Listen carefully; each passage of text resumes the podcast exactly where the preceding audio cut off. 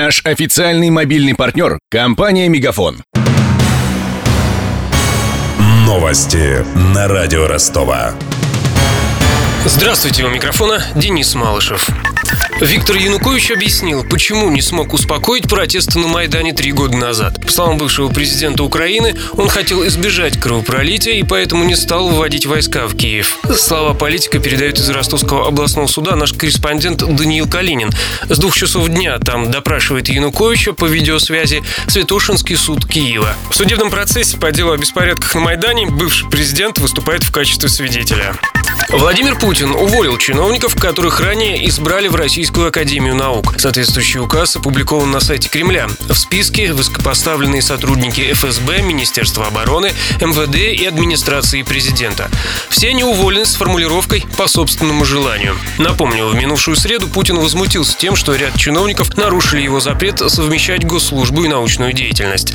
Тогда президент обещал предоставить им возможность заниматься наукой. В прежние времена у нас много представителей различных уровней власти принимали участие в выборах в Академию наук. Я обратился с просьбой к своим коллегам воздержаться от участия в выборах новых членов государственных академий наук. Люди, которые замещают должности в органах государственной власти, должны быть как минимум заняты по службе серьезным образом и заниматься научными исследованиями могут только в свободное время. Тем не менее, некоторые коллеги наши приняли участие и были избраны. У меня вопрос к представителям Академии наук. Зачем вы это сделали? Известно о 25 госслужащих, кто баллотировался в Российскую Академию Наук в конце октября. В самом научном учреждении заявили, что чиновники не смогут отказаться от академических званий, поскольку устав организации предусматривает пожизненное членство.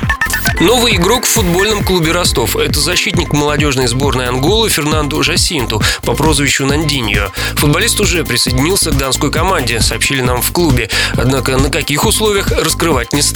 Также сегодня стало известно, что полузащитник Тимофей Калачев продлил контракт до лета 2018 года. Согласно данным сайта Transfermarkt, 35-летний полузащитник сборной Белоруссии стоит около 200 тысяч евро. Эксперты отмечают хорошую физическую форму игрока, несмотря на преклонный по футбольным меркам возраст. Издатель газет «Советский спорт» в Ростове Петр Черненко не раз лично общался с полузащитником. Он рассказал нам, в чем, по словам самого Калачева, секрет его спортивных успехов. Тимофей однажды сказал, с годами не теряется вот во время э, игры физическая форма. Наоборот, опыт только появляется, и он помогает. Единственное, что, как он сказал, с годами сложнее восстанавливаться после э, игры. Было очень четко и ясно сказано, что главное не нарушать режим, а Тимофей вот это точно придерживался очень строго. За Ростов Калачев играет с перерывами уже почти 10 лет. За данскую команду он провел больше двух сотен матчей, забил два десятка мячей и раздал более полусотни голевых передач.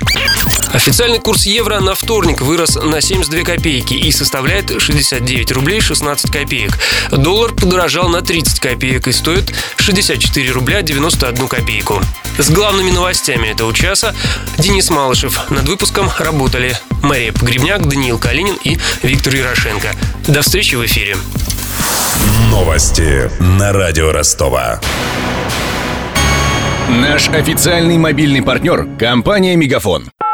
Сегодня вы не ответили на три сделки и пропустили 6 входящих клиентов. Пожалуйста, оставайтесь на связи, даже если вы покинули офис и даже если у вас нет офиса. Не упускайте свои бизнес-возможности. Подключите услугу «Виртуальная АТС» и получайте прибыль с каждым входящим. Мегафон. Бизнес по-настоящему. Подробнее на b2b.мегафон.ру